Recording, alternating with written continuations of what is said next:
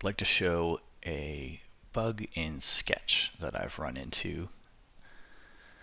So I'm going to create an object here. I've got an empty document. I'm going to draw just a simple 100 pixel circle. And I'm going to create another object, create a 100 pixel square. All right, so now I've got these two objects. They're both 100 by 100.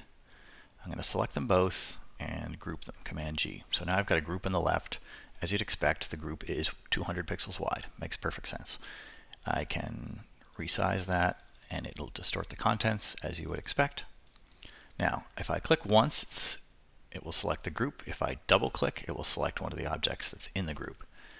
If I move that object, as you would expect, the width of the group is now wider. It went from 200 up to 260. So I'm going to undo that. Now if I use my keyboard to move one of the objects, that's where I run into the bug.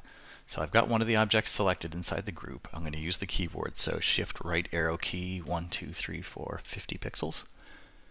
So you can already see the issue here. Um, the group shows a selection or a, a width, the original width, and the box is partially outside of that. So if I just click on the canvas to clear that selection, you can still see that that original width of 200 pixels even shows up in the dimensions here. Um, if I try to click to select one of the child objects in the group, like this square, the part that's outside of the original size of the group, I can't click on, so I'm doing a double click here. If I click inside, it does work. Then if I hit escape to bring the selection back up to the group, you can see that the group is now the appropriate width of 250 pixels.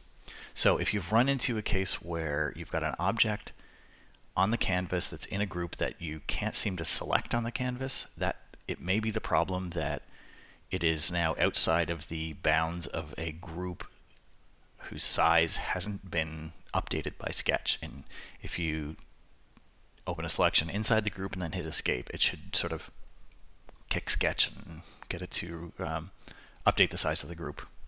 So kind of annoying little bug and hope it gets fixed, but at least knowing about it um, makes it a little easier to deal with.